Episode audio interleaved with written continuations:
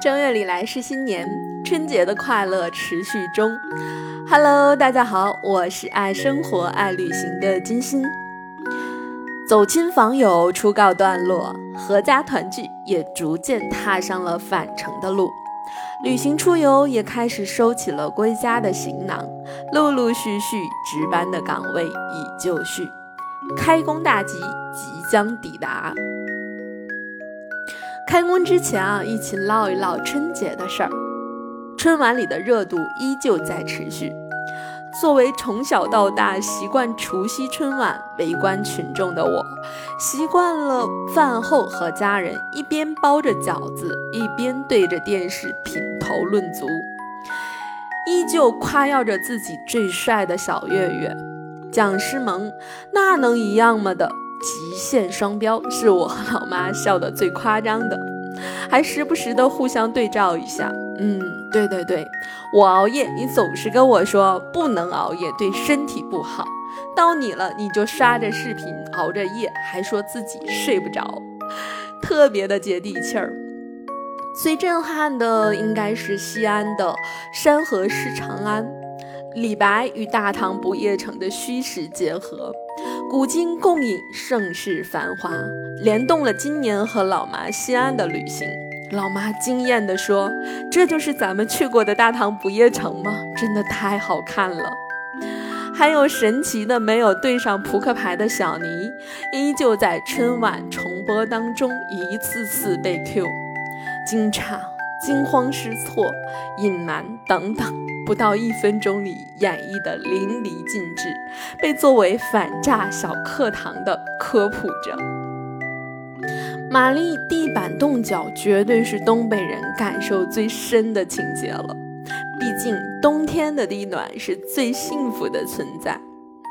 一直持续热搜的上春山，变成了尾声效应最火的悬疑节目，一边吃瓜一边追剧，南来北往。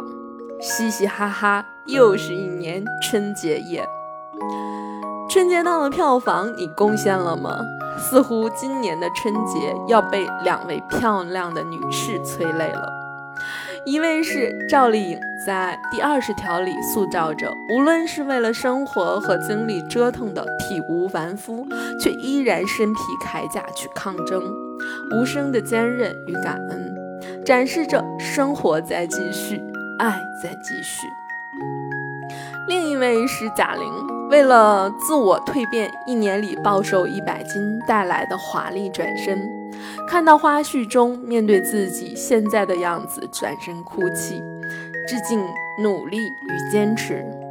何时何地何种境遇，生活需要热辣滚烫，我们需要为自己坚守，为自己生活，为自己点赞。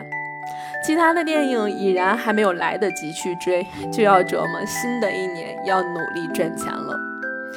每顿饭都不曾错过的我，刚刚称了下体重，悍然地发现了事态的严重性，毅然决定要开始减肥了。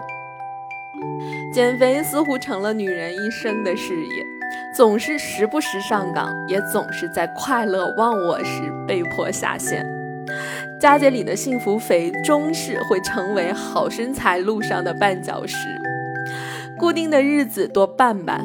记得春节放假前，团队的姐姐笑呵呵地说：“我这周午餐都不吃了，我要减肥，得趁着现在多减几斤，为了过年长肉做个准备。”其实啊，从除夕开始，感觉每一天的饭都好实诚，还外带了零食、干果、水果，安排的满满的，貌似是一年当中最满足的日子。